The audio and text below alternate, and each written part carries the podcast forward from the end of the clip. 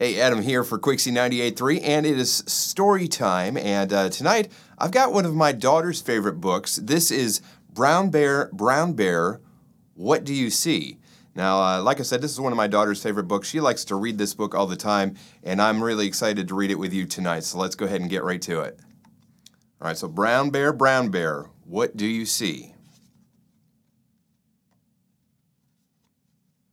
Brown bear, brown bear, what do you see?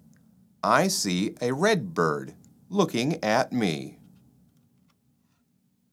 Red bird, red bird, what do you see? I see a yellow duck looking at me. Yellow duck, yellow duck, what do you see? I see a blue horse looking at me. Blue horse, blue horse, what do you see? I see a green frog looking at me. Green frog, green frog, what do you see? I see a purple cat looking at me.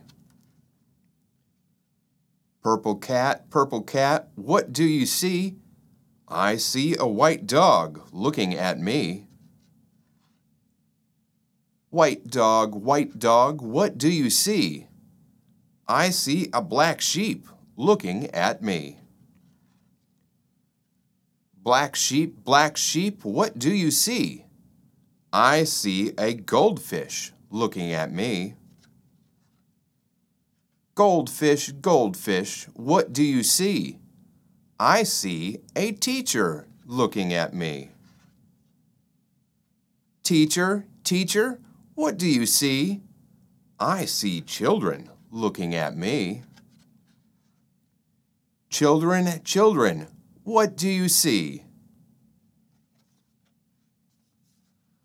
We see a brown bear, a red bird, a green frog, a black sheep, a goldfish, a yellow duck, a blue horse, a purple cat, a white dog, and a teacher looking at us.